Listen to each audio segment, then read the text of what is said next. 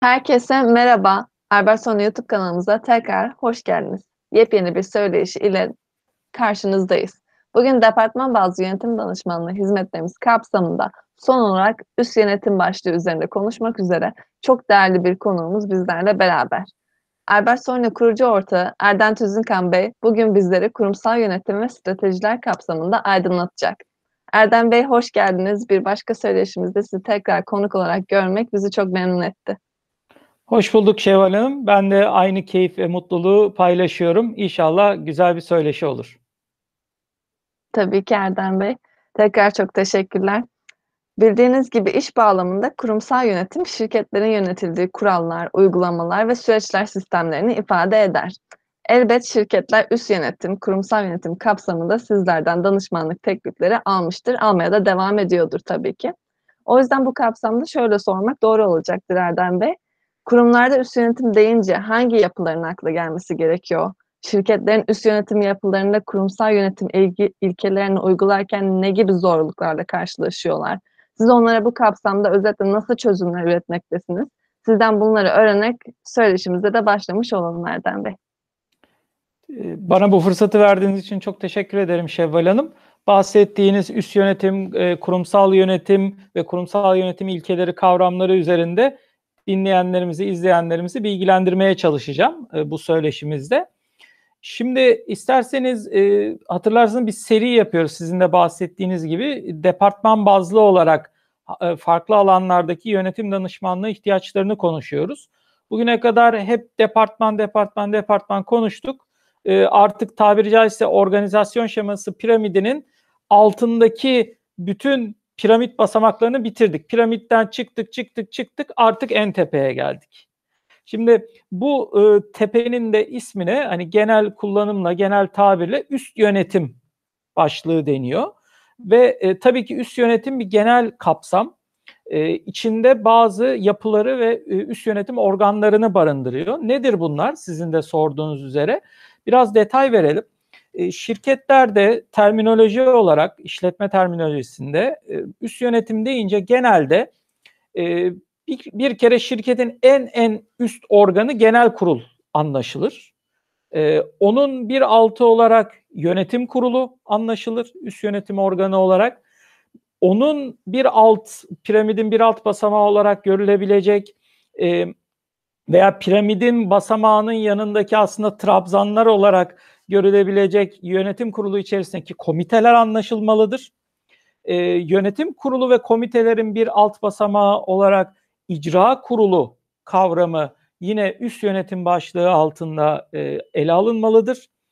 Bir diğer konu icra kurulunun yine bir alt basamağı olarak isim, isimlendirilebilecek e, bazı şirketlerde genel müdürlük kavramı, bazı şirketlerde CEO'luk veya işte e, Türkçe'ye çevrilmiş haliyle daha çok kullanılan icra kurulu başkanı eski daha eski Türkçe ile murahhas aza kavramı aslında e, gündeme gelmelidir.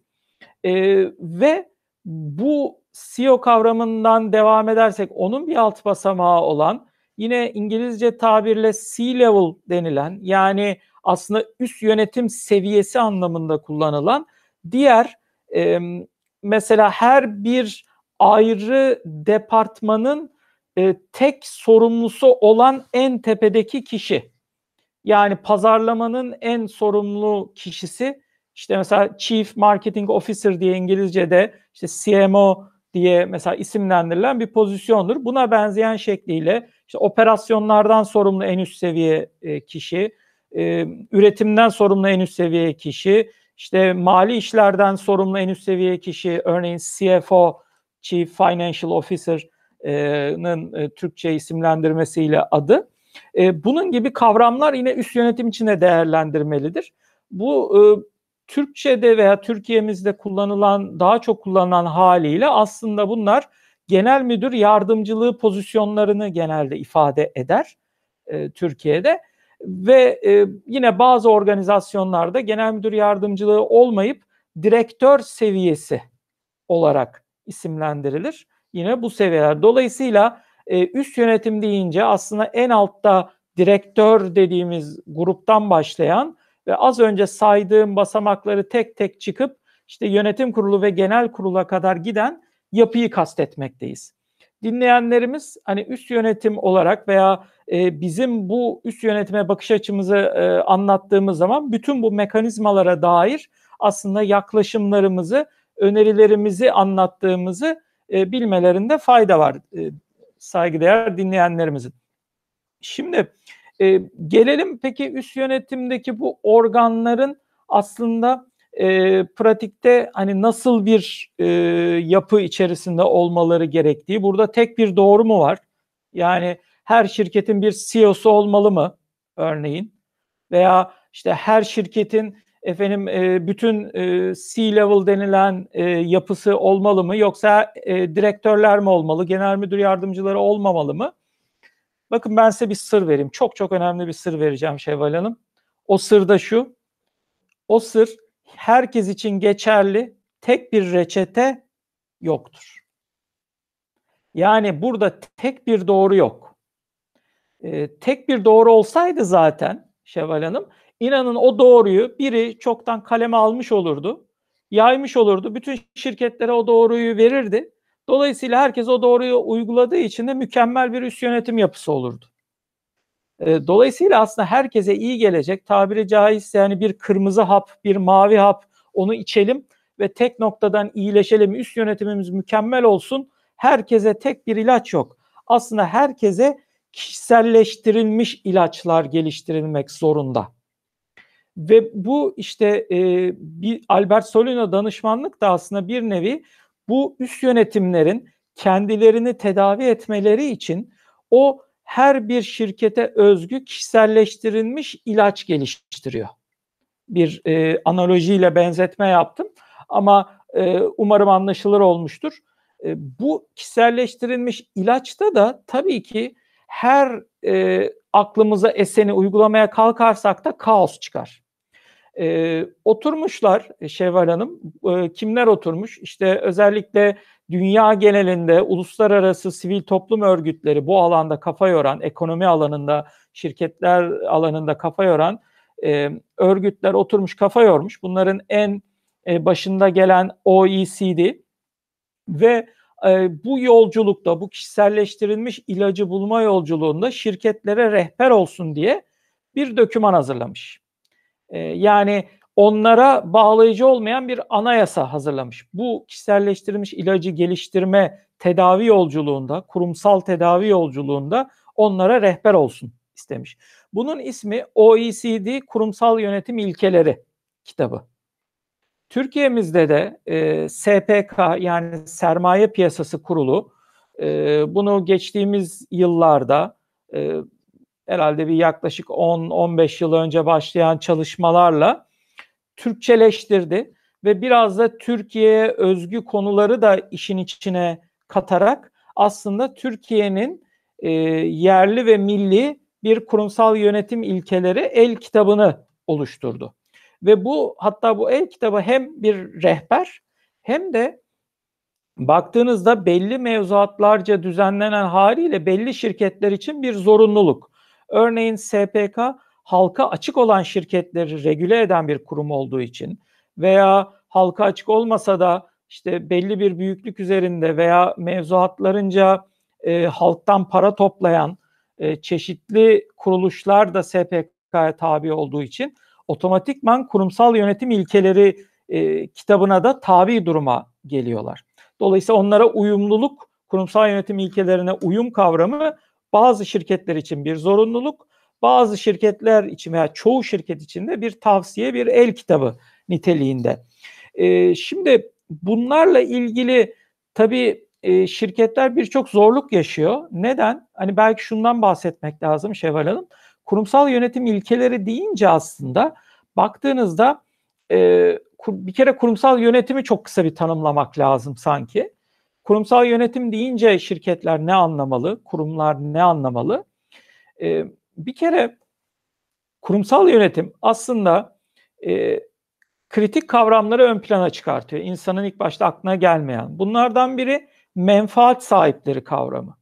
Yani şirketlerin aslında e, o şirketten menfaat uman, iyi anlamda söylüyorum bunu yani resmi anlamda bir negatif anlamda değil, menfaat sahipleri var. Kim bunlar? İşte en başta hissedarları, yani ortakları, işte o şirkette iş yapan tedarikçileri, iş ortakları, çalışanları, müşterileri, e, o şirketin e, o şirkete bağlı işte yönetim kurulu üyeleri, e, şirket bünyesi hissedar olan yönetim kurulu üyeleri veya bağımsız yönetim kurulu üyeleri e, neticede e, her biri belki hani bağımsız yönetim kurulu üyesini bir ayrı bir kenara koyarsak her biri e, bir menfaat sahibi bu şirketten.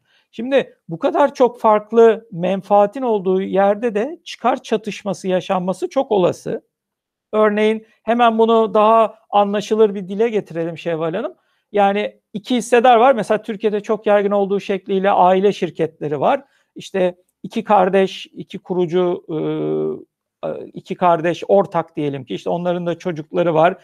Artık işin başına geçtiler. İşte her birinin menfaati ve çıkarı farklı.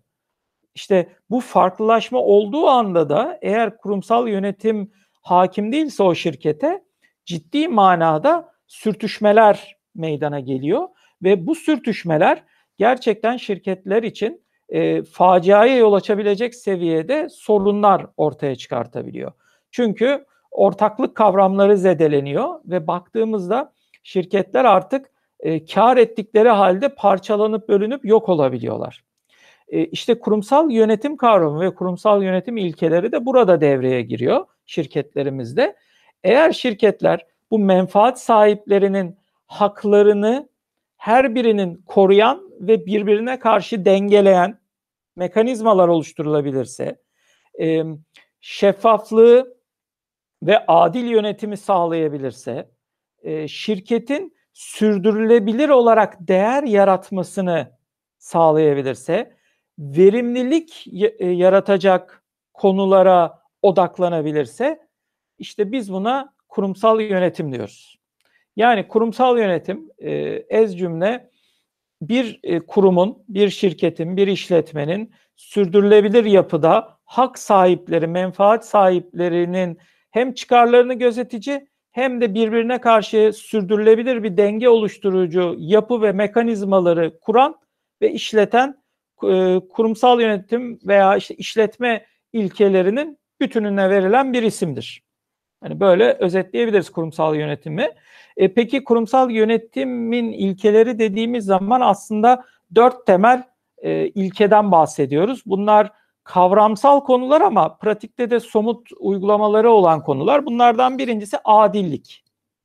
Şimdi siz adillikten kastettiğimiz bir iş ve iş yapılırken işletme bünyesinde e, adaletle davranmak, adil olmak kastediliyor.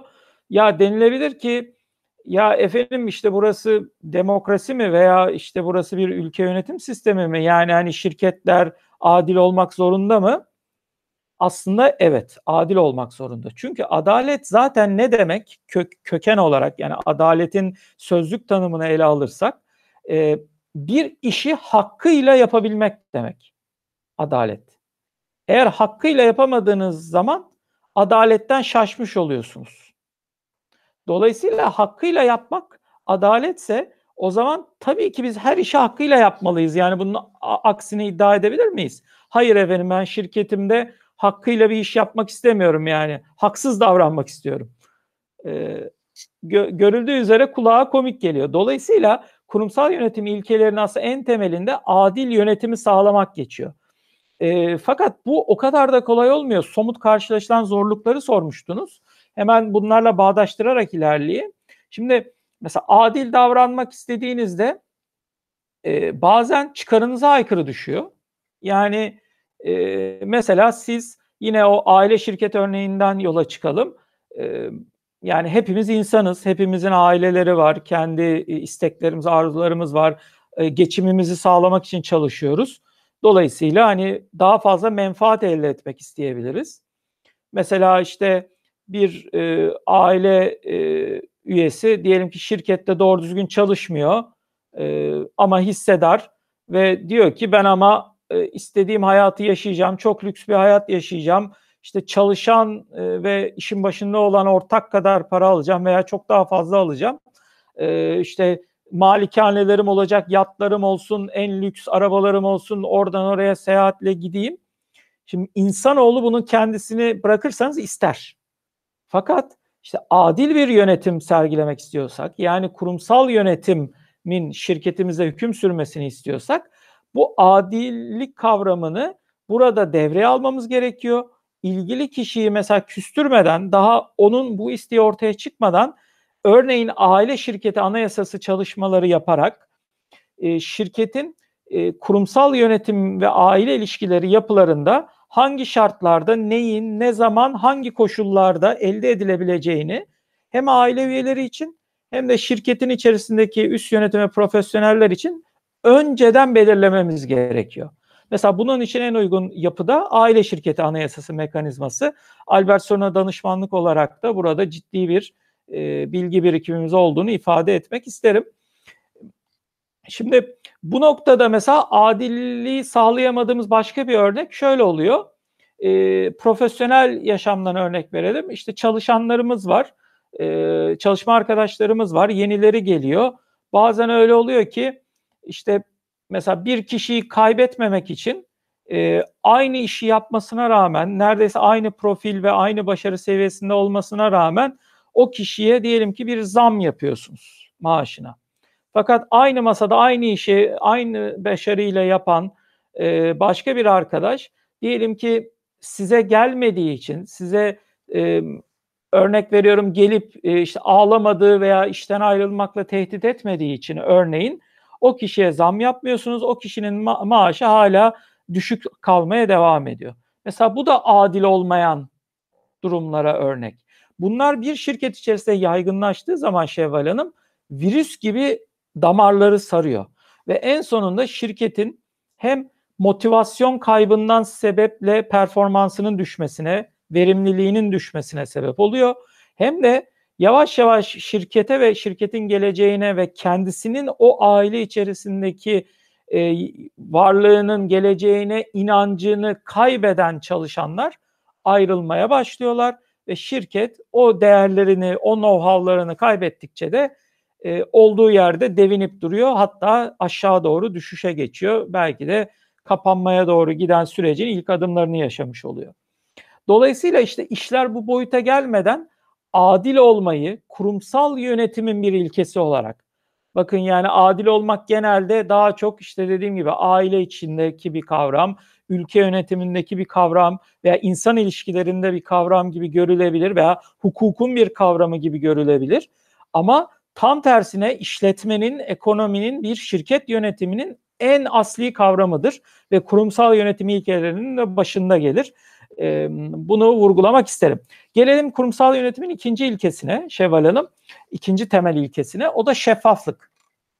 Şimdi e, şeffaflık da günümüzde özellikle verinin yaygınlaşmasıyla dijital dönüşümün şirketleri e, artık yani bir böyle e, kasırga gibi sarıp sarmalamasıyla e, çok çok önemli hale geldi. Çünkü günümüzde mesela eskiden e, bir e, yasa vardı işte mesela Moore yasası denir işte teknoloji her iki yılda bir kendini ikiye katlar gibi.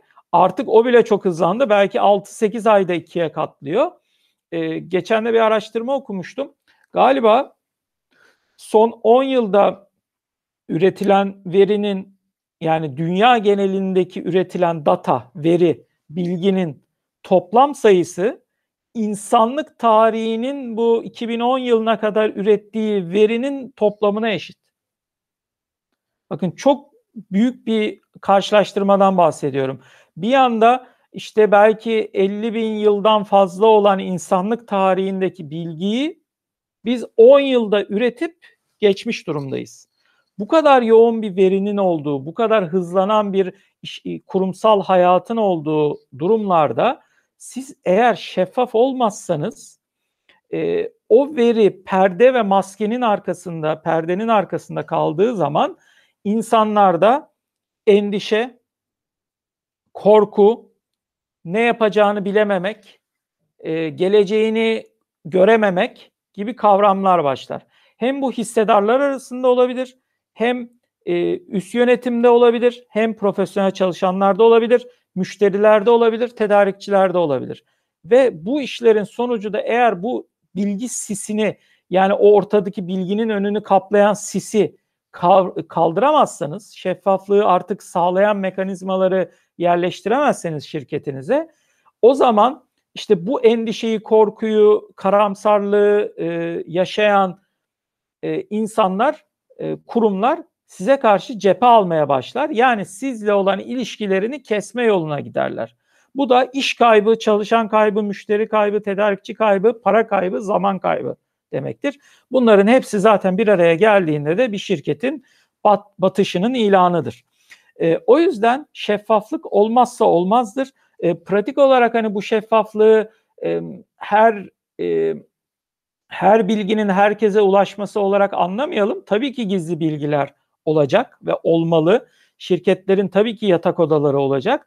Burada kastettiğimiz o bilgiyi bilmesi gereken seviyedeki e, kurum ve insanlardan bu bilgiyi saklama, manipüle etme, e, o bilgiyi ona yanlış biçimiyle ulaştırma veya hiç ulaştırmama veya is, istenilen bilgiyi değil bambaşka bir bilgiyi ulaştırma e, kastediyoruz bu noktada. Mesela örnekler verelim. Şimdi e, günümüzde maalesef mesela Türkiye'de şunlar çok yaygın. E, mesela bankalardan kredi almak istiyor şirketler ama mesela gerçek bilançolarını saklıyorlar. Niye? Çünkü o anda işte daha iyi, daha karlı, daha başarılı gözüküp daha yüksek bir kredi limitinin açılabilmesini elde etmek istiyorlar. Gel gelelim bu ilk başta kazanımlı, kazançlı bir yol olarak görülebilir. Evet, bankayı e, şeffaflıktan uzaklaşarak, bilginin üstünü karartarak e, tabiri caizse aldatıp daha yüksek bir kredi alabilirsiniz. Fakat bunu yaptığınız anda banka eninde sonunda bunu keşfedeceğini veya bunun ortaya çıkacağını bilmeniz lazım. Bu ortaya çıktığı anda güven zedelenir. Ticarette de yani bir malı alıp satıyor, üretip satıyor, hizmeti e, üretip satıyorsanız güven aslında en temel e, şirketleri ayakta tutan direktir. Güven yıkıldığı anda herkes size sor, soru işaretiyle bakacağından dolayı ticari hayatınız aslında sıfırlanmaya doğru gider. Çünkü artık o güveni bir daha banka size diyecektir ki bırakın bankayı bir müşteriye mal almaya gittiğinizde daha önce size açık hesap para veren ya 6 ay sonra paranı olunca ödersin diyen kurumların size bu sefer peşin bile verseniz öde, e, sana mal satmam noktasına gelebildiğini e, maalesef görürsünüz. Bunun yaşanmış onlarca örneği vardır Türkiye'de. Özellikle ağırlıklı inşaat sektörlerinde, demir çelik sektörlerinde maalesef e, çok çok yaygın olan geçmişte bir uygulama da şeffaflıktan uzaklaşmanın özellikle paydaşlara karşı ciddi negatif etkilerini yaşamıştır şirketler. E, bir başka konuda hesap verebilirliktir. Kurumsal yönetim ilkelerindeki temel kavramlardan bir diğeri. O da şunu ifade eder. Ben her ne kadar şirketi yöneten CEO'da olsam, yönetim kurulu da olsam, icra kurulu da olsam, direktörler de olsam mutlaka hiyer tanımlı hiyerarşik yapı içerisinde kurumlarda bir üstüme hesap verebilmeye hazır olmalıyım. Ben bir iş yapıyorum. Onlar için yap, onlar adına yapıyorum ve o kendi aramızdaki bir anlaşma gereği bunun için bir ücret, menfaat, prim, hisse her neyse adı bir kazancım var ve bu kazancın doğal sorumluluğu olarak hesap verebilmeliyim. Şeffaflıkla da aslında paralel ilerleyen bir süreç bu. Bir iş yapıyorsam onun sorumluluğunu alıp ki o da bir sonraki aslında maddemiz olacak. Onun hesabını verebilmeliyim. Yani ben bu işi evet yaptım. Yaparken şu şu şu şu kriterleri gözettim. Şunu şunu şunu hedefledim. Bunun içinde şu planlı bir şekilde şu şu şu harcamaları, yatırımları yapıp şu şu kararları aldım ve sonuçta da bu bu bu oldu. Evet olumlu oldu, hayır olumsuz oldu çünkü sebepleri böyle böyle oldu. Bundan sonra da bunu düzeltmek ve daha da iyi yapabilmek adına bunu bunu bunu yapacağım. Ama her halükarda hesabımı vereceğim bilinciyle hareket etmektir. Dolayısıyla e, yani kurumsal yönetimin uygulamaya geçirilmesi gereken yerlerde bunun e, mutlaka dikkate alınması ve hesap vermeye hazır olmak gereklidir. E, maalesef mesela e, Türkiye'de sıklıkla yaşadığımız zorluklardan biri e, özellikle aile işletmelerinde kimsenin hesap verme niyetinde olmamasıdır. Yani işte şirkette çalışanlar olsun, aile üyeleri olsun, uzak aile üyeleri olsun, e, paydaş mantığından e, uzaklaşarak e, ya işte ben harcamamı yaptım, sana mı soracağım yani ben hissedar değil miyim işte? Yapacağım yani hani gidip senden onay mı alacaktım? Gibi yaklaşımlarla aslında şirketin altına dinamit döşediklerinin farkında olamıyorlar maalesef. Tabii ki belli özgürlükler olmalı. Yani hesap verebilirlik şu demek e, değil. Yani herkesi prangalara bağlayalım ve her olduğu yerde kalsın. Hiç kimse hareket edemesin. Hissedarlar dahil demek değil. Sadece oyunun kuralını baştan belirlemek demek. Yine bu bir aile anayasası çalışmasıyla olabilir. Bu bir e, şirket anayasası çalışmasıyla olabilir.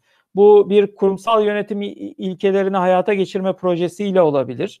E, farklı farklı e, projelerle olabilir. İşte yetkilendirme matrisinin içeride tasarlanmasıyla mümkün olabilir. Ama bir şekilde kimin ne ne kadar e, işi kendi kararlarıyla yapmaya e, hakkı olduğunun önceden belirlendiği, yani çerçevenin çizildiği, yani bir başka ifadeyle ben bir futbol oynayacağım, e, futbol sahasına çıktım ama futbol sahasının hani e, genişliği ne kadar, eni ne kadar, boyu ne kadar, ceza alanının ölçüleri ne kadar.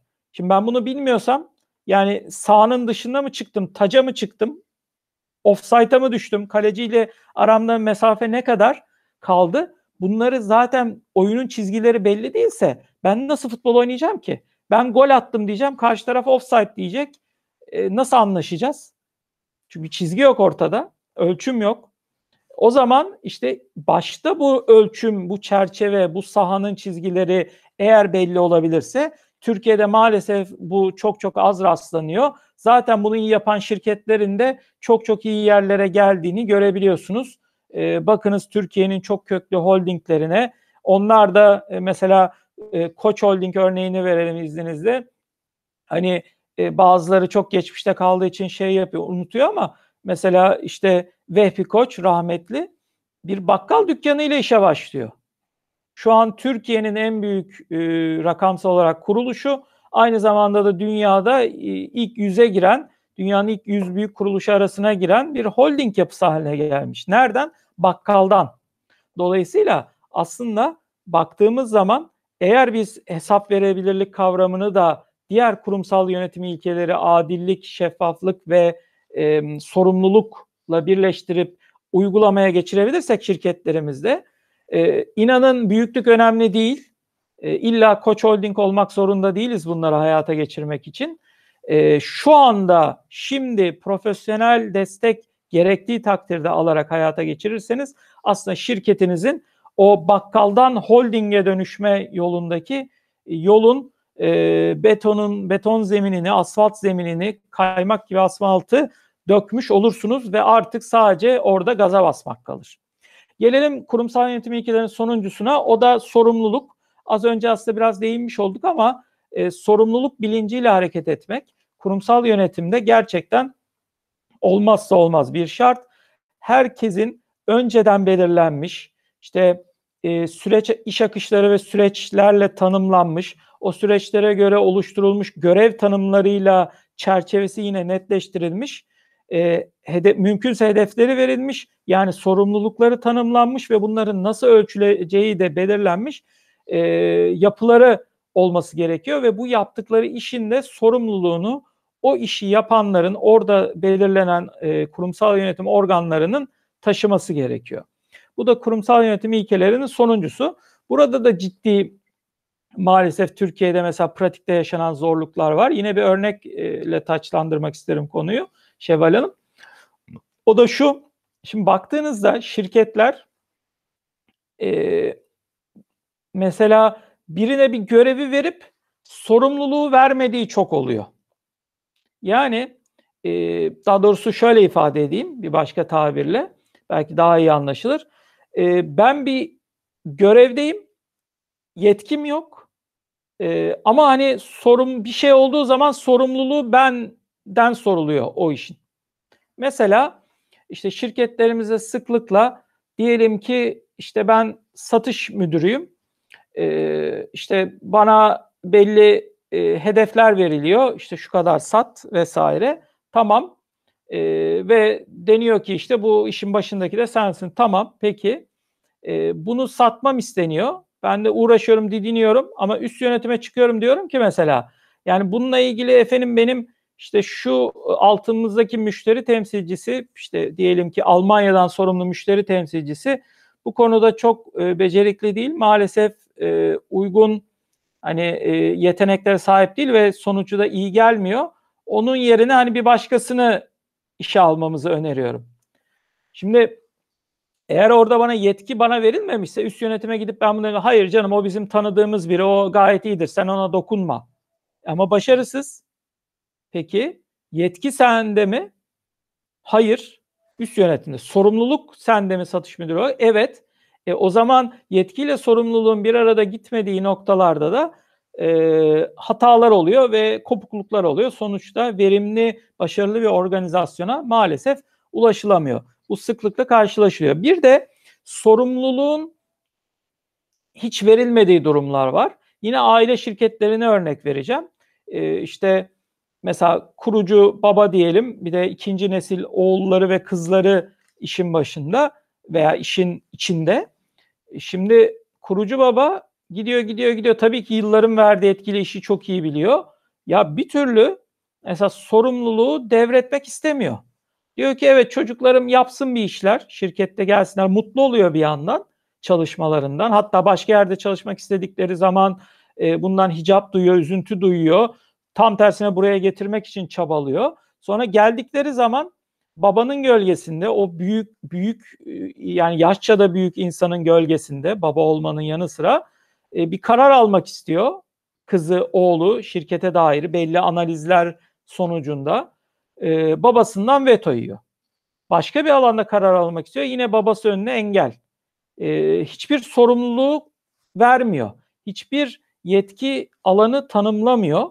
O zaman o kişi de, o aile üyesi de şirketin geleceğini devam ettirmek zorunda olan aile üyesi de aslında e, maalesef e, yetişememiş oluyor ve şirketten soğuyor, kopuyor ve şirketin aslında sürdürülebilirliği, kurumsal yönetim e, temel ilkelerinden biri olarak sürdürülebilirlik kavramı zaten e, boşa çıkmış oluyor maalesef.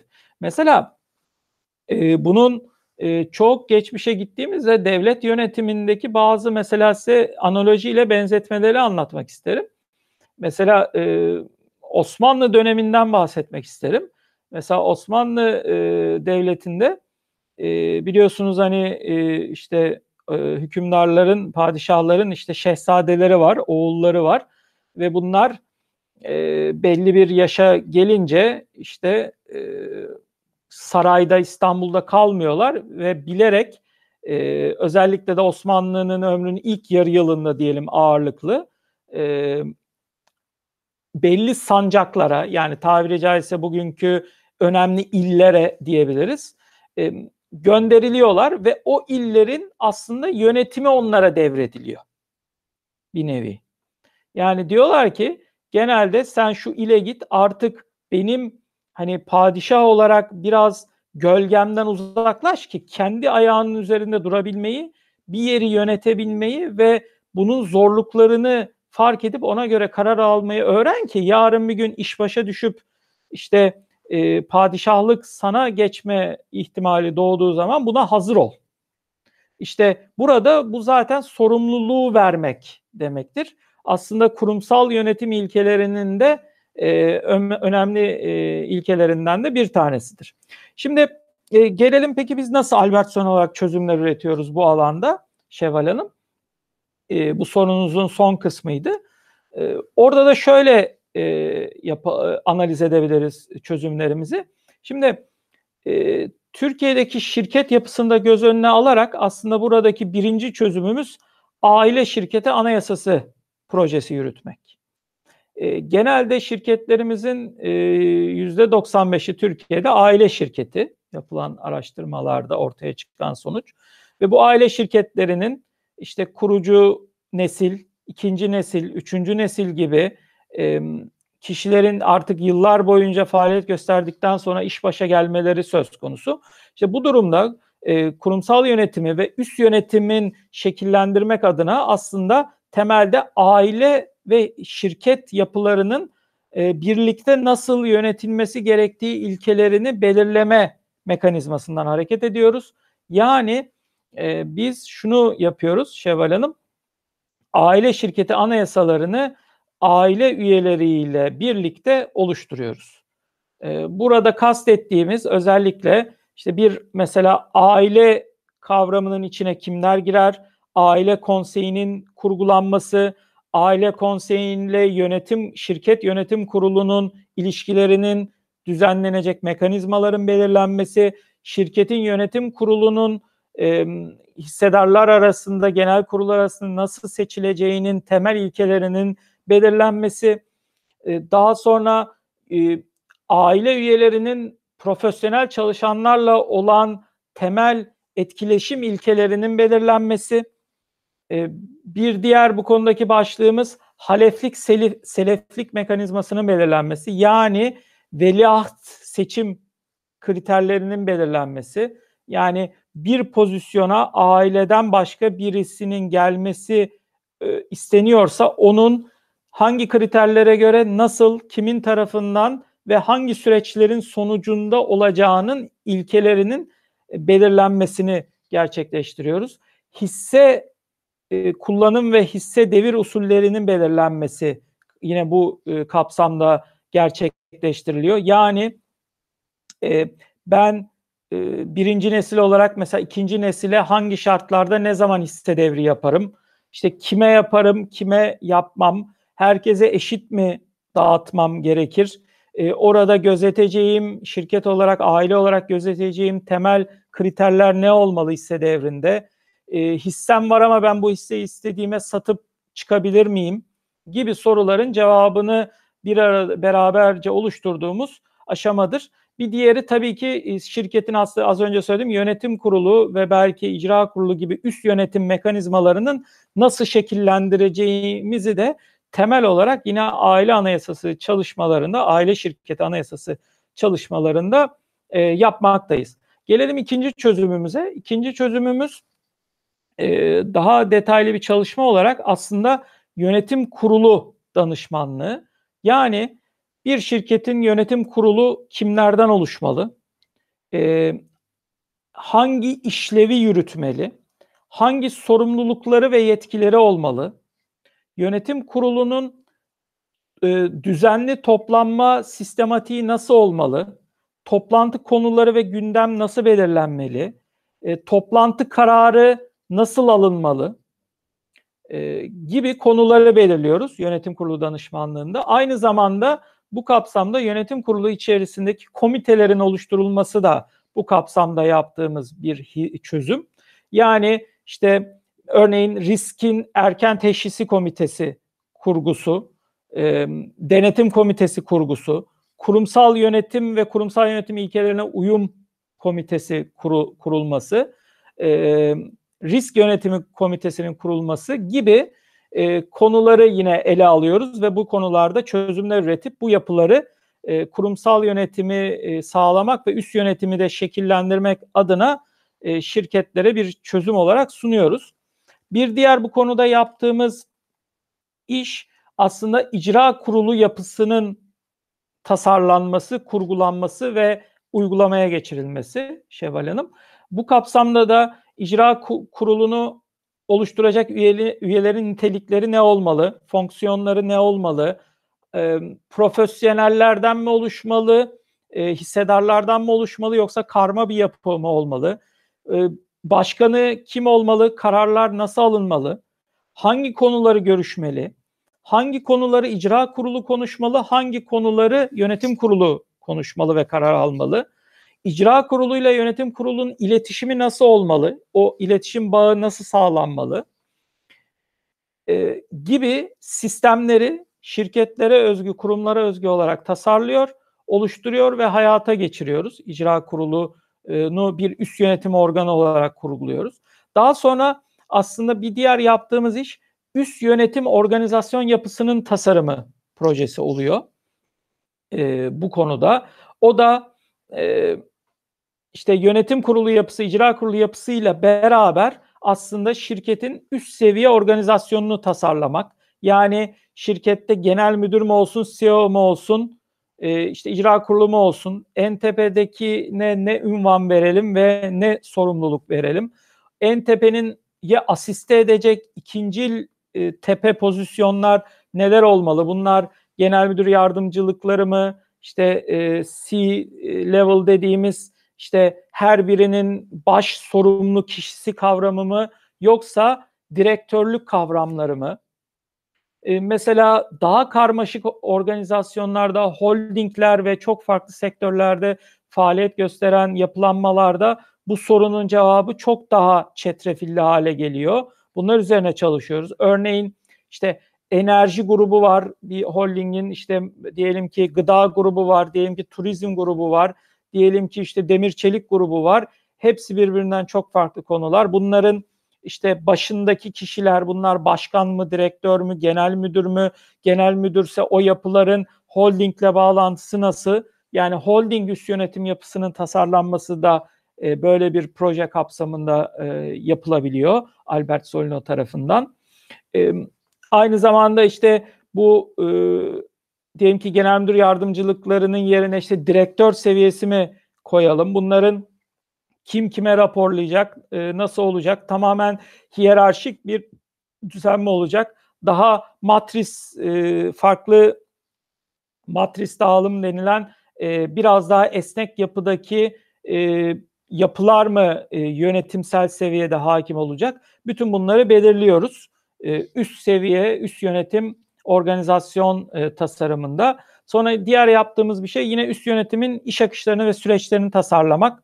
Burada da iş analizlerini yapıp kim neye karar verecek? Örneğin yetkilendirme matrisini de tasarlayıp e, iş akışları nasıl olacak? Her bir akışta girdi ne olacak? çıktı ne olacak ve aradaki o proses e, kimin tarafından nasıl yapılacak? Bütün bunları belirlediğimiz yapıları kurguluyoruz. E, bu yapıları e, kurgulamamızla beraber bir örneğin bir başka proje olarak yönetim raporlaması seti tasarımı gerçekleştiriyoruz. Çünkü yönetimlerin temel amacı karar almaktır.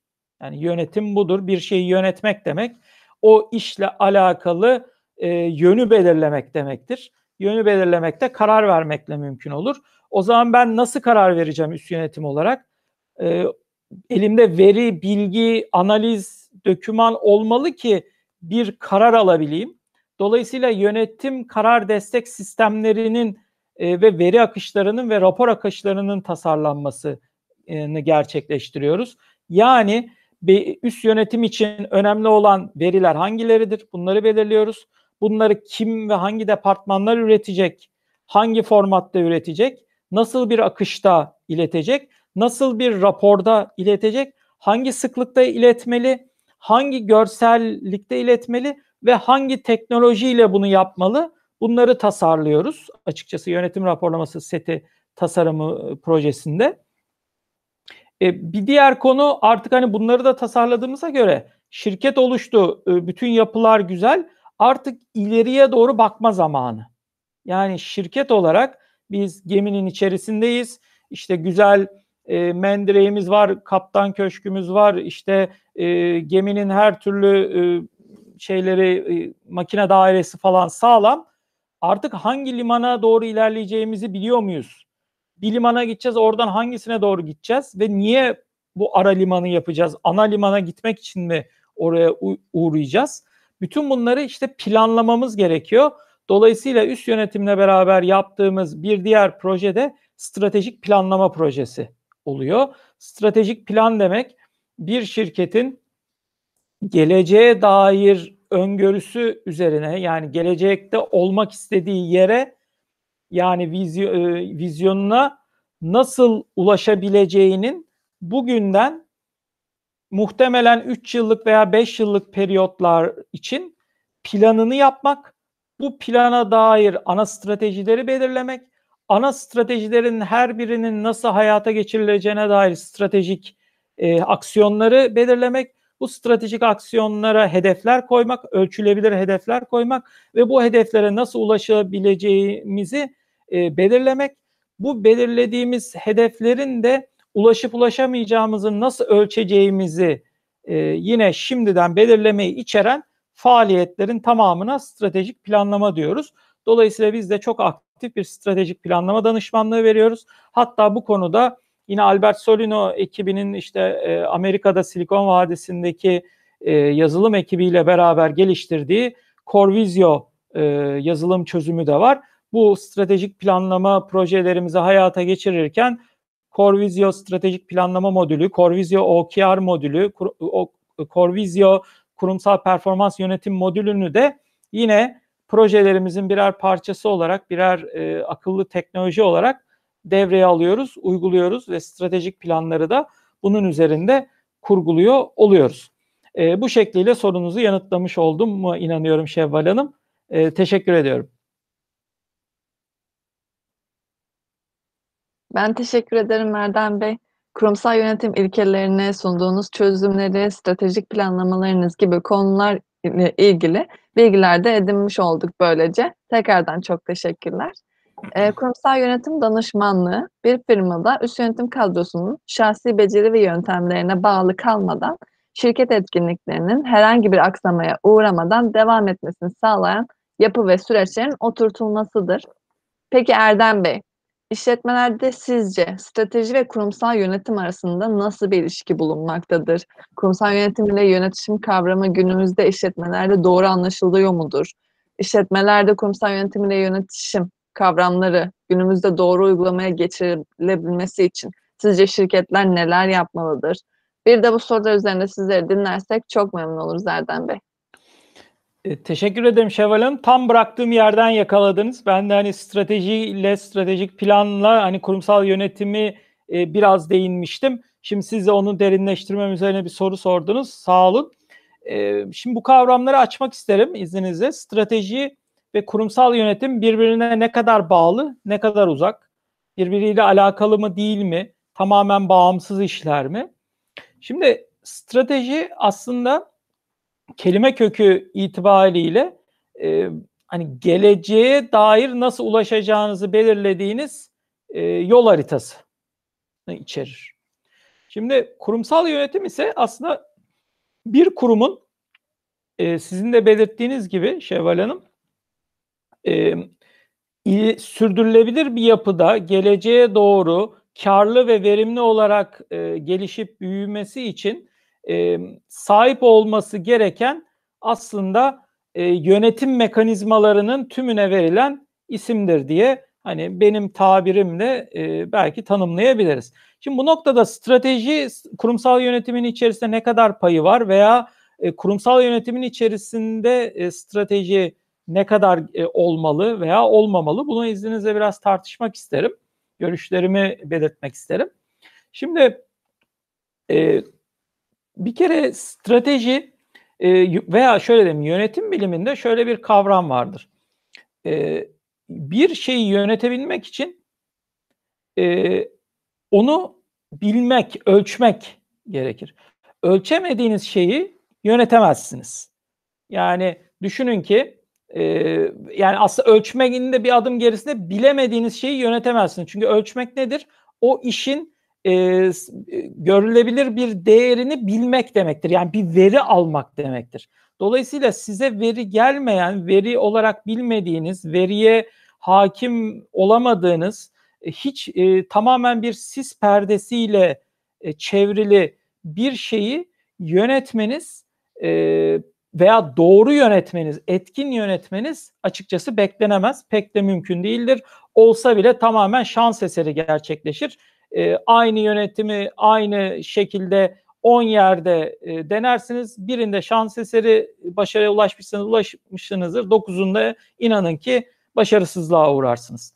Şimdi e, dolayısıyla e, yönetim demek ki aslında veriyle, bilgiyle ve bunu ölçebilmekle alakalı.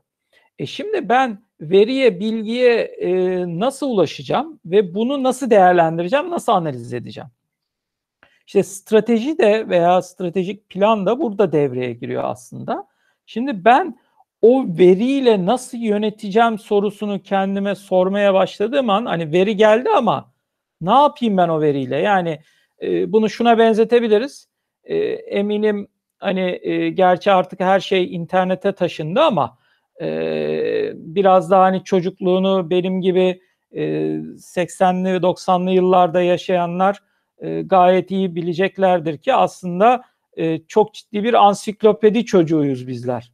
Yani ansiklopedi çocuğu ne demek? İşte e, ciddi manada herkesin evinde böyle cilt cilt kalın kalın ansiklopediler olduğu ve bizlerin mesela bir bilgiye öğrenci olduğumuz zamanlarda o bilgiye ulaşabilmek için ansiklopedinin sayfalarını çevirip gerçekten ciddi ciddi roman okur gibi okuduğumuz hatta benim can sıkıldıkça böyle ansiklopedi açıp böyle yeni bilgiler öğrendiğim bir e, kavramda herhangi bir rastgele bir başlığı açıp okuduğum ve çok ilgimi çeken. Şimdi buradan hareketle ansiklopediler hepimizin evinde cilt cilt duruyor. E peki biz yani dolayısıyla aslında bütün bilgiler var elimizde. Hani bunun bugünkü tercümesi aslında Google. Google'da her türlü bilgiyi aradığınızda var.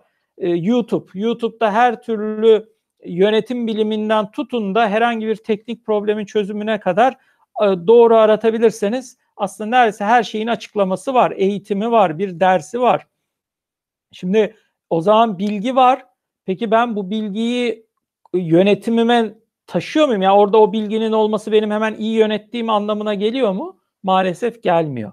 İşte strateji burada devreye geliyor. O bilgiyi alıp analiz edip gitmek istediğiniz yönü belirlediniz ve o bilginin de o yönü belirlemeye nasıl bir destek sunduğunu bilmeniz gerekiyor. Stratejiyle e, kurumsal yönetimin veya genel anlamda yönetimin bağını kurabilmek için.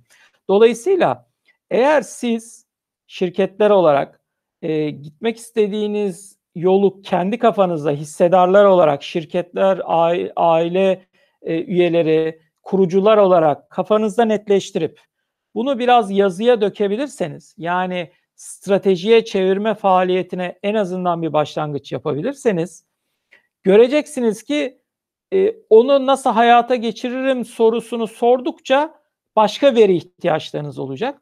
Onları buldukça da o örüntüyü böyle ağı e, örümcek ağını tabiri caizse kura kura kura kura gideceksiniz. Bir bakmışsınız aslında tavana kadar bütün odayı güzel bir ağla örmüşsünüz. Yani geleceğe dair stratejinizi oluşturmuşsunuz. Eğer o stratejiyi zaten oluşturursanız hedeflere gitmek istediğiniz hedefleri biliyorsunuz. Nasıl ulaşacağınıza dair aksiyonları düşünmüşsünüz.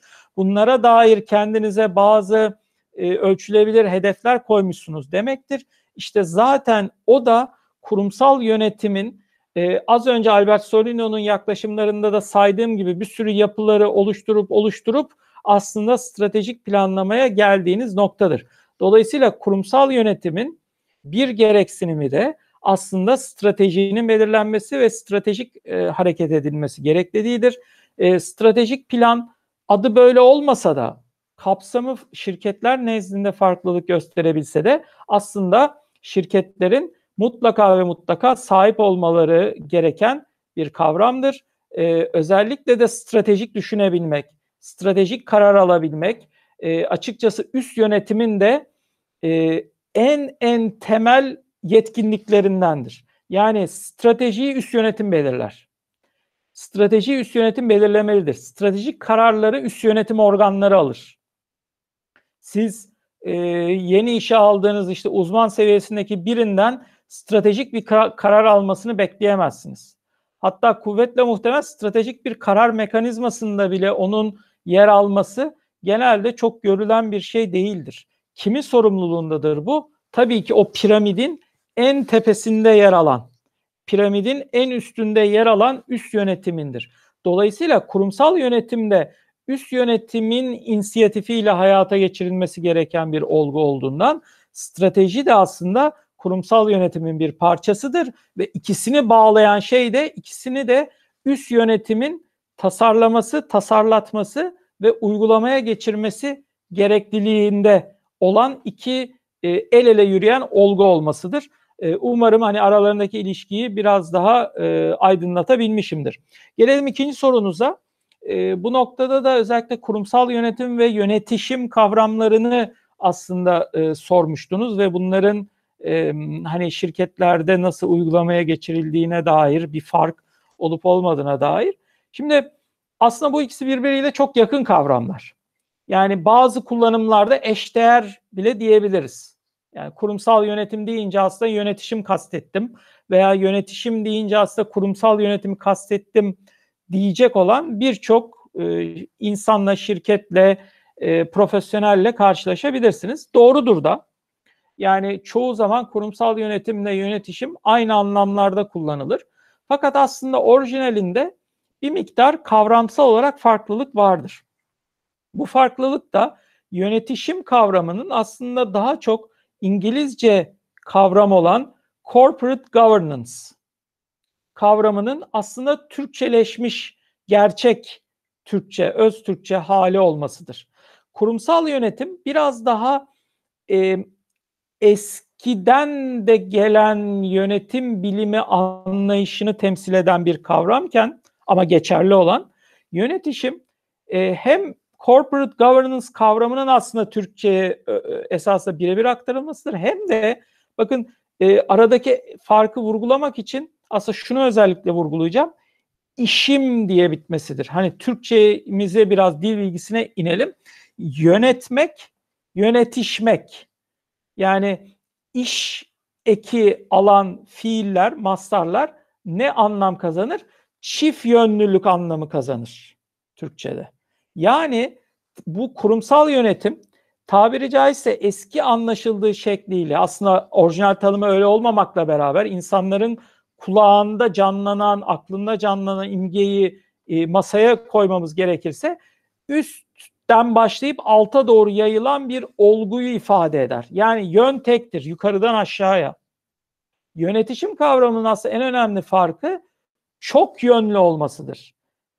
Hem yukarıdan aşağı hem aşağıdan yukarı olduğu gibi hatırlarsanız kurumsal yönetimi tanımlarken menfaat sahipleri, paydaş kavramını ku- kullanmıştım. Burada da bu kavramı izninizle tekrar hatırlatmak istiyorum. Sadece e, genel kulu hissedarlar e, ve çalışanlar gibi hani üst alt diye aslında bizim tanımladığımız grubu ifade etmez bunlar.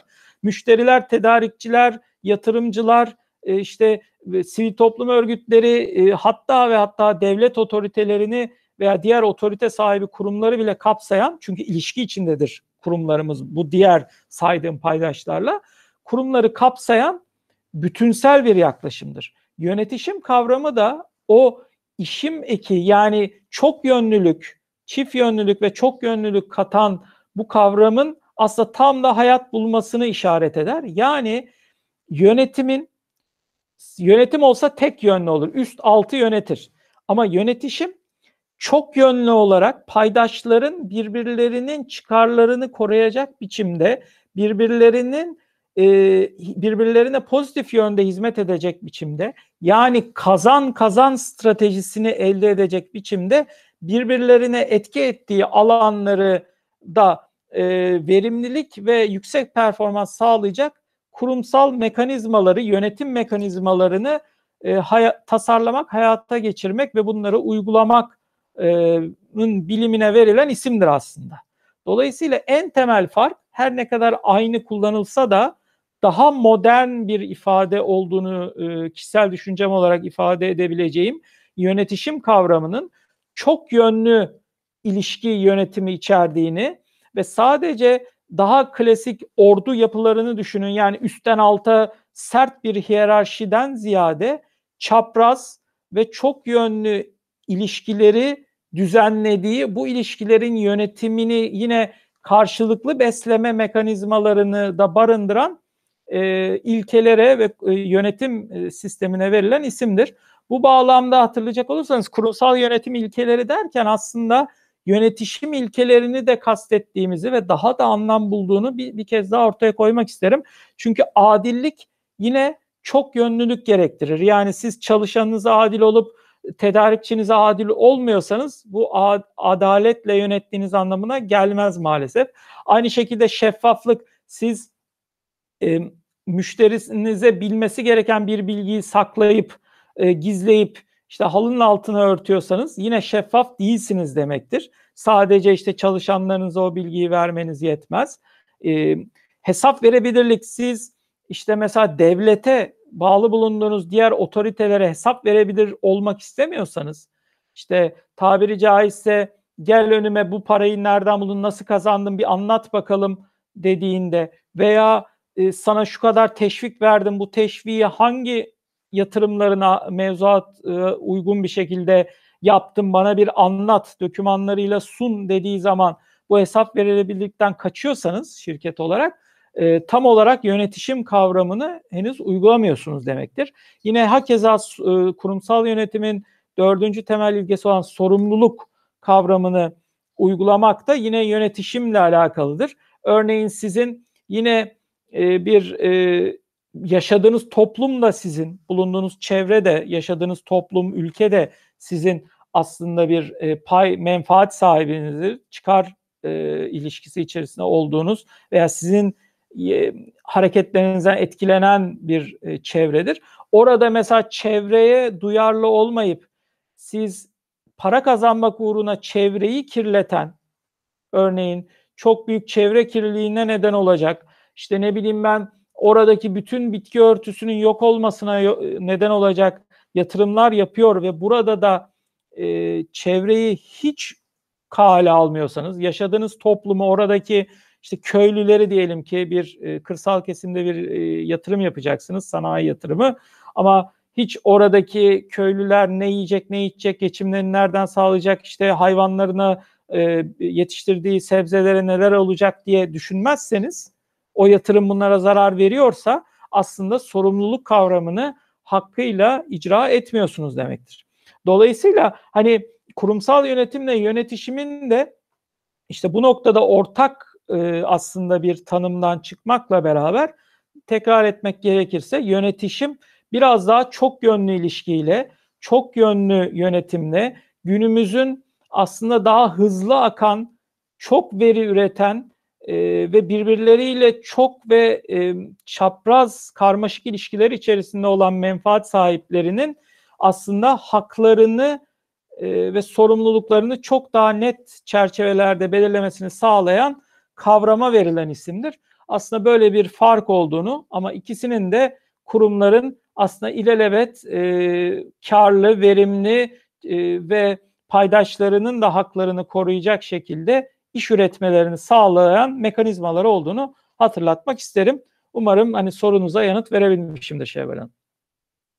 Çok teşekkür ederim Erdem Bey. Tabii ki gayet açıklayıcı olduğunu düşünüyorum. E, dijitalleşme yapılarıyla da ilgili sizden bilgi almak isteriz Erdem Bey. Siz de dilerseniz tabii ki. Dijitalleşme bildiğiniz gibi sadece yeni bir moda, sözcük değil, toplumda, akademide ve endüstride gelişen ciddi bir tartışma konusu aynı zamanda.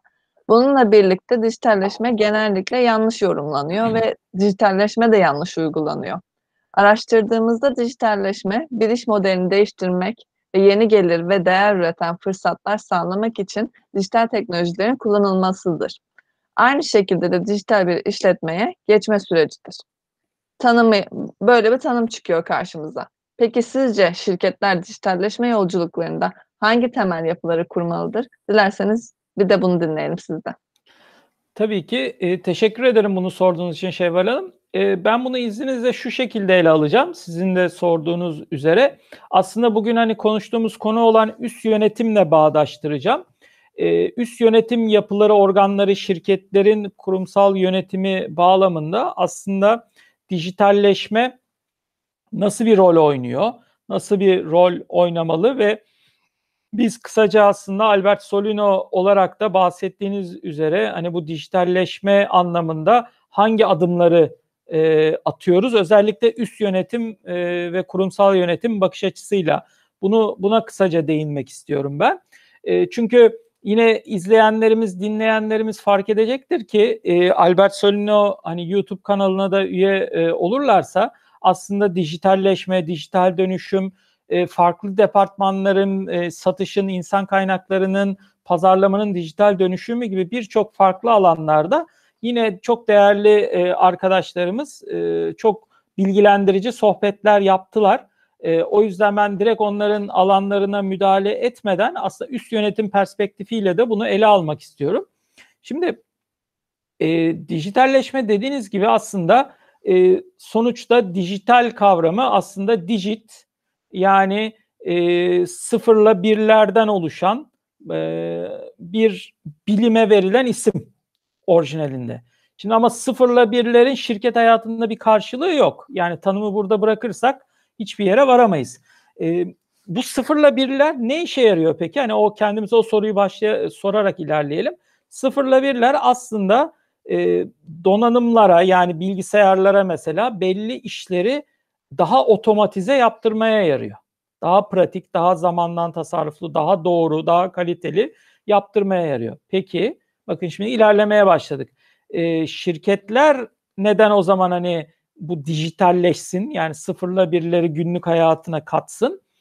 E, aslında cevap ortada. Çünkü o kadar e, değişen bir dünya var ki karşımızda. O kadar büyük veri üreten dünyalar var ki artık birçok iş insan gücüyle yapıldığı takdirde e, verimsiz oluyor. E, maliyet yönünden çok yüksek maliyetlere mal oluyor. Çünkü insanın emeği çok değerli ve değerli olması gerekiyor zaten. E, oysa dünyanın hani ekonominin temel kavramı olarak dünyanın e, ekonomiksel e, kaynakları kıt ve işte zaten ekonomi bilimi de veya yönetim bilimi de benzer bir tanım verebiliriz. Aslında bu kıt kaynakları en optimum biçimde kullanıp e, sonuç alma, en kaliteli çıktığı üretme bilimine verilen isim.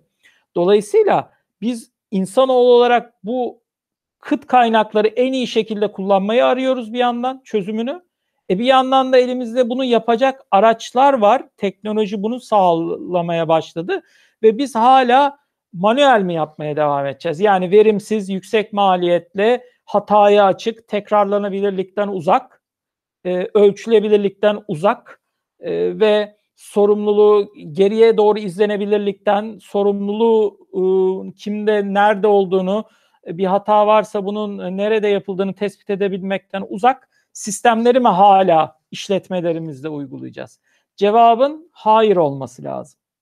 Artık dijitalleşmemiz lazım şirketler olarak, kurumlar olarak, işletmeler olarak.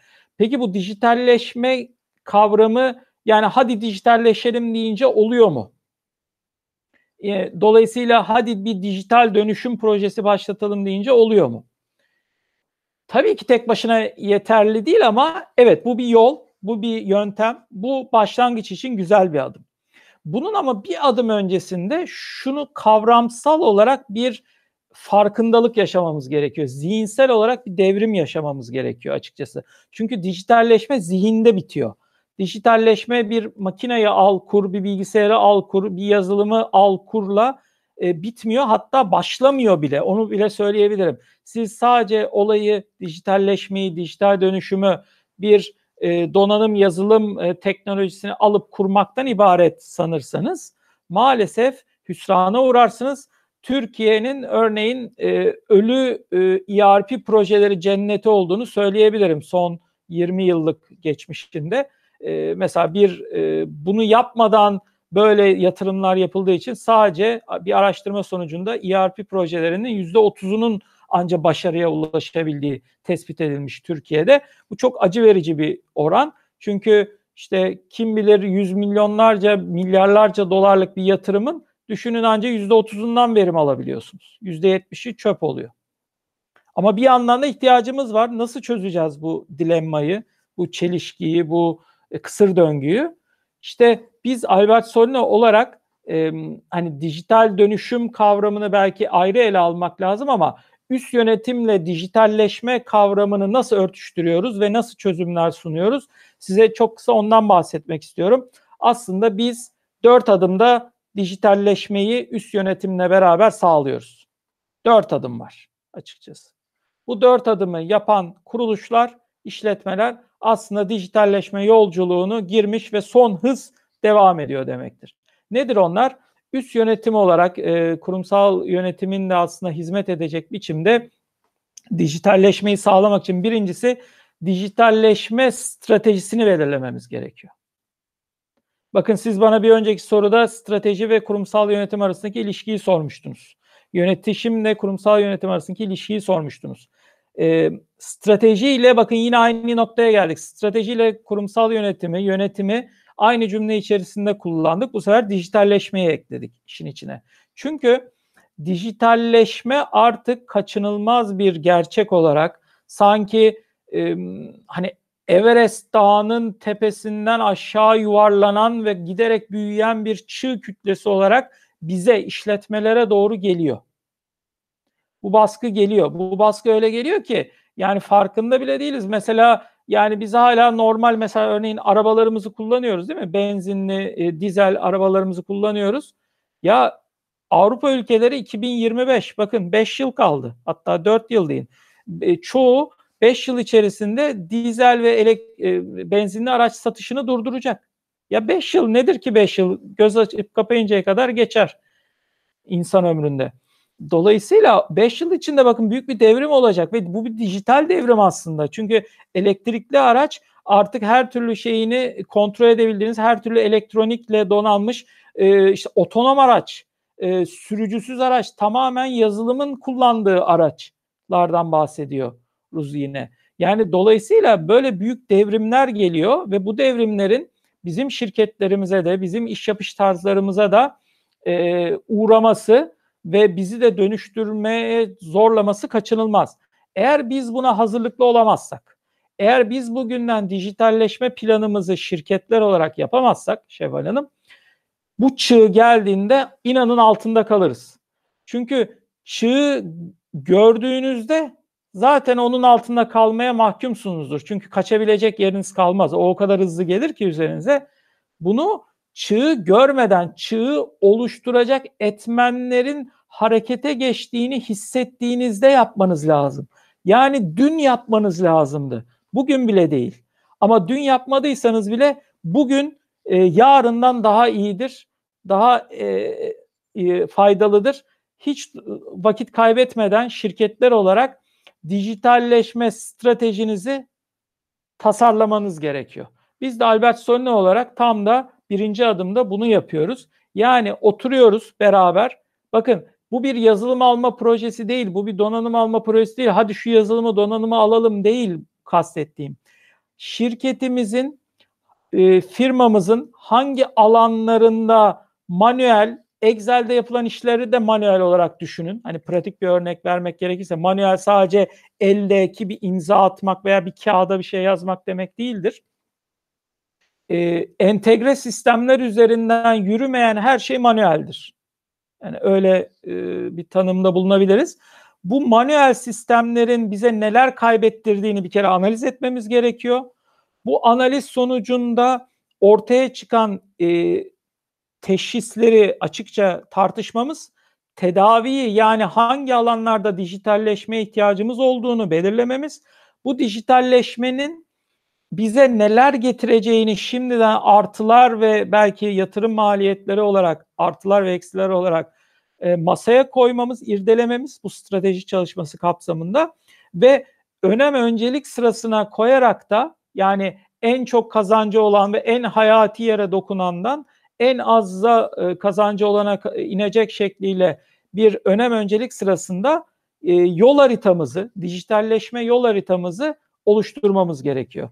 Biz de Albert Solino danışmanlık olarak bu e, birinci adımda dijitalleşme stratejisi ve dijitalleşme yol haritasını oluşturuyoruz. İkinci adımda ise açıkçası şirketlerimiz yani üst yönetim dedik ya üst yönetimde bakın her şey var. E, bugüne kadar konuştuk. Satış pazarlama var, işte tedarik zinciri üretim var, e, finans mali işler var, ne bileyim ben işte İK var, ARGE var. Tamam bunların hepsi olmalı zaten. Peki kaç işletmemizde dijitalleşmeden sorumlu bir üst yönetim organı var? Bu bir kişi de olabilir, bir kurum, bir komite de olabilir, bir departman da olabilir. Ee, ama böyle bir departman, böyle bir organizasyon kaçımız da var? İşte C-level e, bahsetmiştik işte e, yani o e, o işin en başındaki kişi diye tabir ettiğimiz işte İngilizce'de CDO denilen Chief Digital Officer. Kaçımızda, hangi kaç şirketimizde bu e, videoyu dinleyen e, kaç şirkette var? İnanın çok az şirkette var ama çığ gibi büyüyor sayı. Bakın bunun farkında olun. Olmayan şirketler. Her geçen gün her yeni gittiğimiz şirkette e, bunun kurulmak istendiğini, buna ihtiyaç duyulduğunu bize ifade eden e, giderek daha fazla sayıda şirketle karşılaşıyoruz, kurumla karşılaşıyoruz. Bakın Amerika'da, Batı Avrupa'da değil, Türkiye'de bunlarla karşı. O yüzden vakit geç olmadan bir dijitalleşme organizasyonu tasarlamamız gerekiyor. Üst yönetimin de içinde de onun en tepesindeki kişinin yer alacağı haliyle. Yani işte dijitalleşmeden sorumlu bir departman mı olsun? Bundan sorumlu bir komiteler mi olsun? Kim bu işe enerji versin? Kim hesap verebilir olsun? Kim sorumlu olsun? Kim politikaları geliştirici olsun? Kim takip edici olsun? Ve bunların temel olarak üst yönetim yapısındaki ilişkileri, bulunduğu yer, konum, kime rapor verdiği, kimden rapor aldığı belirlenmiş olsun. İşte tam da e, Albert Solino'nun dijitalleşme organizasyonu tasarımı bunları içermekte. E, üçüncü başlık, dört adım demiştik. Üçüncü başlık dijitalleşme sürecinin tasarımı. Biz dijitalleşmede hangi iş akışlarını izleyeceğiz? Hangi süreç adımlarını takip edeceğiz? Bunların belirlenmesi, e, bu işle ilgili oluşturulan organizasyon mesela bu işi nasıl planlayacak, nasıl yönetecek, kime nasıl talimat verecek, kimden nasıl bilgi alacak, sonuçlarını nasıl izleyecek? Bütün bunların iş akışları olarak, süreç haritası olarak ve belki de yetkilendirme matrisi olarak tasarlanmasını içeren e, süreç, dijitalleşme süreç tasarımını gerçekleştiriyoruz. Sonuncu e, başlık olarak da dijitalleşme yolculuğunda açıkçası stratejiyi belirlediğimizde bakın bir kısmı eksik kaldı. Neydi o? Başarılı olup olmadığımızı nasıl anlayacağız? Yani tamam biz dedik ki ya çok güzel işler yapalım. Erdem Bey dediniz ki işte dijitalleşme kavramları havada uçsun, stratejiler olsun, komiteler olsun, planlarımız olsun, yol haritamız olsun. Tamam. Gidiyoruz. Bindik ata gidiyoruz. Dık dık dık dık dık dık. Dört nala gidiyoruz. Koşturuyoruz. Tozu tozumuzdan etraf gözükmüyor. O şirkette nasıl projeler başlattık? Herkes bize gıptayla bakıyor. Diyorlar ki muhteşem projeler oldu falan filan. Peki biz başarılı mıyız? Yani hedeflerimize ulaştık mı? Tozu dumana katmaktan göremiyoruz ki nereye gittiğimizi aslında. Yani bizim bu dört bacakta şu ana kadar anlattığımız üçünde eksik kalan dördüncü bacak aslında dijitalleşmenin performans ölçütlerinin belirlenmesi. Yani ben dijitalleşme yolculuğumda doğru yöne gittiğimi, başarılı olduğumu, adımlarımı hakkıyla yerine getirdiğimi nereden bileceğim? Bunu nasıl ölçebilirim? Ve ölçtüğümde bunu nasıl geri bildirim vere, vereceğimin mekanizmalarını tasarlamak, e, kurgulamak ve bunu hayata geçirmek bizim Albert Solino danışmanlık olarak dijitalleşme projelerinde yaptığımız sonuncu adım. E, bu şekliyle de sorunuza cevap vermiş olduğuma inanıyorum Şevval Hanım. Tabii ki er Erdem Bey, tabii ki cevap verdiniz. Teşekkürler. Böylece de dijitalleşmenin sadece satın almayla bitmediğini de öğrenmiş olduk. Erdem Bey söyleşimizin de son sorusuna gelmiş bulunmaktayız. Buraya kadar çok bilgilendirici bir söyleşi gerçekleştirdiğimizi düşünüyorum ve umarım seyirciler için de aynı şekilde olmuştur. Dilerseniz son sorumu da yönelteyim Erdem Bey. Genel bir toparlama yapmak gerekirse, Albert Solino olarak yönetim danışmanlığı hizmetiniz doğrultusunda üst yönetim ve kurumsal, kurumsal yönetim danışmanlığı alanında işletmelere olan yaklaşımınız nedir? Dilerseniz son olarak da sizden bunu dinleyelim. Tabii ki. E, bu fırsatı verdiğin için teşekkür ederim. Bir kere Albert Solino danışmanlık olarak biz e, her zaman aslında kendi e, adımızda da adımızı da teşkil eden iki temel ilkeye dayanıyoruz. Onu yeri gelmişken vurgulayalım. İşte Solino aslında Solution ve Innovation'ın kısaltması çözüm ve yenilikçilik. Dolayısıyla Albert Solino her ne işi yaparsa yapsın mutlaka çözüm odaklı olarak bunu yapıyor.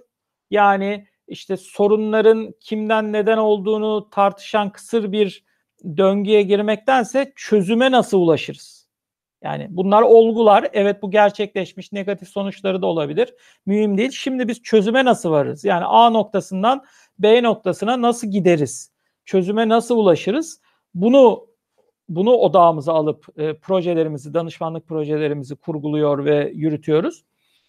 İkincisi de yenilikçilik. Yani biz her ne yaparsak yapalım yeni bir bakış açısı katmaya çalışıyoruz.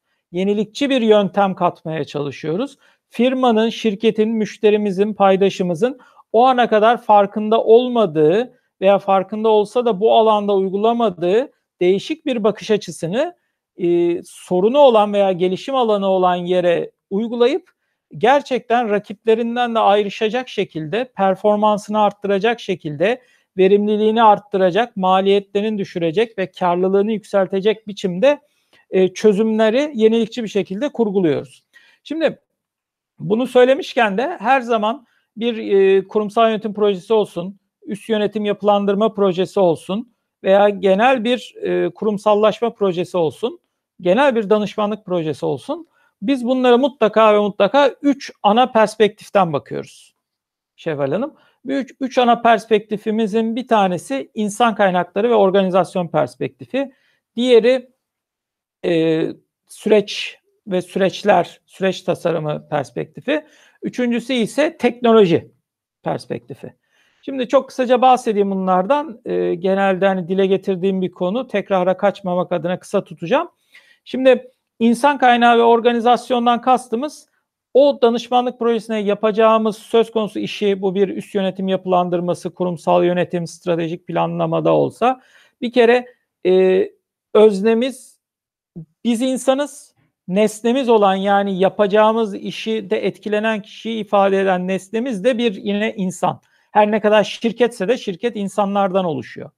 Dolayısıyla biz o işi hangi insan kaynağıyla yapmalıyız? Yani şirketimiz, müşterimiz o işi hangi insan kaynağıyla yapmalı ve bu insanları birden fazla olacağına göre bir işi yaparken kişi nasıl organize etmeli?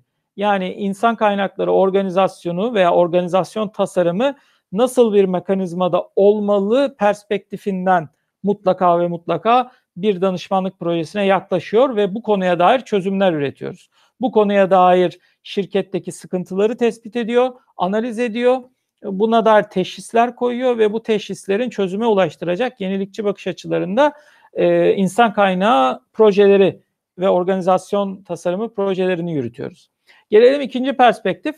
O da bizim e, süreç ve süreç tasarımı perspektifimiz. Burada da şu olgudan hareket ediyoruz. Her ne iş yapılırsa yapılsın. Mutlaka bir akışta yapılıyor. Çünkü e, tek e, kişi olmadığımız veya tek kişi olsak bile hani dış paydaşlarla da al, alma veya satma yönünde etkileşimde olduğumuza göre bir e, birbirini takip eden akış silsilesi var. Dolayısıyla bu akış silsilesinde hem gri alanların kalmaması hem de birbirinin ayağına basan alanlar üretmemek adına yani verimliliği yüksek tutmak ve kaliteyi yüksek tutmak adına süreçlerin ve iş akışlarının doğru tasarlanması gerekiyor. Biz de iş akışları ve süreçlerdeki o tasarladığımız yapı için var olan sistemdeki eksik kalan noktalar ne? Bunları tespit ediyor. Olmayan akışlar ve süreçler ne? Bunları tespit ediyoruz. Daha sonra bu tespit ettiğimiz eksiklikleri giderecek iş akışlarını tasarlıyor, e, süreçleri tasarlıyor ve süreç haritalarını oluşturuyoruz. Dolayısıyla da aslında her bir e, yapılan işi e, tabiri caizse hani bir e, kapalı kutu olarak görecek olursak mesela çanta bir çanta var elimizde ama e, fermuarları kapalı. Ama o çantaya giren ne ve çıkan ne? Onları tanımladığımız ve o çantanın içerisindeki aslında gözler ve o gözlerin arasındaki diyelim ki bir akış var. Yani oradan oraya kayma durumları var. Eşyaları yukarıdan aşağı tutuyoruz. Nereden nereye kayar, onun döngüsünü biz tasarlayabiliyorsak açıkçası hiçbir sürprizle karşılaşmayacağınızı bilirsiniz. Örneğin çantanızın içinde bir pet şişe su var. İşte ne bileyim bir de kitap var. O pet şişe suyun kitabı ıslatmayacağını garanti altına ol, almış olursunuz. Eğer iş akışlarını ve süreçlerini e, eksiksiz tasarlamış iseniz. Biz de şirketlerde bunu yapıyoruz açıkçası. E, üçüncü perspektifimiz ise teknoloji. Az önce dijitalleşmeden de bahsettik. E, teknolojiyle dijitalleşme el ele kol kola giden kavramlar. Dolayısıyla o işi evet bir insan yapacak. ve bir insan kaynağı organizasyonuyla yapacak. Evet süreçlerle yapacak. Yani bir iş akışıyla bir şeyi alıp işleyip başka biri bir sürece devredecek. Ama bütün bunları yaparken artık günümüzde teknolojinin kullanımı olmazsa olmaz. Çığ örneğini verdim. Everest'in tepesinden üzerimize doğru gelen bir çığ var. Eğer biz o teknolojiyi kullanamazsak artık mesela dronları kullanamazsak yani tabiri caizse o kar örneğinden verelim. Biz dağın tepesine çıkıp da orada çığ olup olmadığını artık büyük helikopterlerle göremeyiz. Çünkü zaten helikopterlerin mesela yarattığı titreşim frekans başlı başına o çığı tetikleyebilir. Ama teknolojiyle oturduğumuz yerden uzaktan drone'u ufak bir şeyi gönderip Everest'in tepesinde tabii biraz iddialı olduğunun farkındayım. O kadar mesafede giden dronlar için yüksek bir e, teknoloji gerekir ve rakam gerekir ama yine de örneğimizin doğru yolda gittiğini e, unutmayalım. E, görüp tek başına oradan e, oturduğumuz yerden aslında o veriyi elde edebiliriz. Teknoloji bu kadar da iş yapış şekillerimize ve insan kaynağımıza etki ediyor. Dolayısıyla üçüncü perspektifimizde her zaman biz bu danışmanlık projesini şirket hayata geçirdiğinde hangi teknolojilerle, hangi yazılımlarla, hangi e, dijital e, teknolojilerle bu işi yapabilir. Bu dijitalleşme süreçleri ona nasıl bir verimlilik ve e, performans artışı sağlar bunları belirliyoruz. Ve e, en sonunda da neticede bu üç perspektifi ortaya koyduğumuz danışmanlık projesinin çıktısını e, genelde bir tasarım dokümanı, bir e, rapor ve uygulama örnekleri olarak su, üst yönetime teslim ediyoruz. E, ve alnımızın akıyla o projemizi tamamlamış oluyoruz. E, bu şekliyle de izninizle başka sorunuz eğer yok ise bu sorunuzu da e, cevabını vermiş olayım. Çok teşekkürler Erdem Bey. Başka sorum yok. Evet söyleşimizin de böylece sonuna da gelmiş oluyoruz. Çok güzel bir söyleşi gerçekleştirdiğimizi düşünüyorum. Üst yönetim ile kurumsal yönetim alanında kapsamlı bir videomuz daha olmuş oldu. Bu yüzden Erdem Bey'e teş- tekrar teşekkür etmek isterim. Zamanınızdan ayırıp bizimle video çektiğiniz için çok teşekkürler Erdem Bey. Ben teşekkür ederim. Ee, sağ olun Şevval Hanım. Çok büyük bir keyif ve mutluluk duydum. İnşallah yeni videolarda dinleyenlerimize, izleyenlerimize görüşmek üzere diyorum. Evet, herkese görüşmek üzere. Herkese sağlıklı günler. Ayrıca abone olmayı da unutmayın kanalımıza. Tekrar sağlıklı günler diliyorum.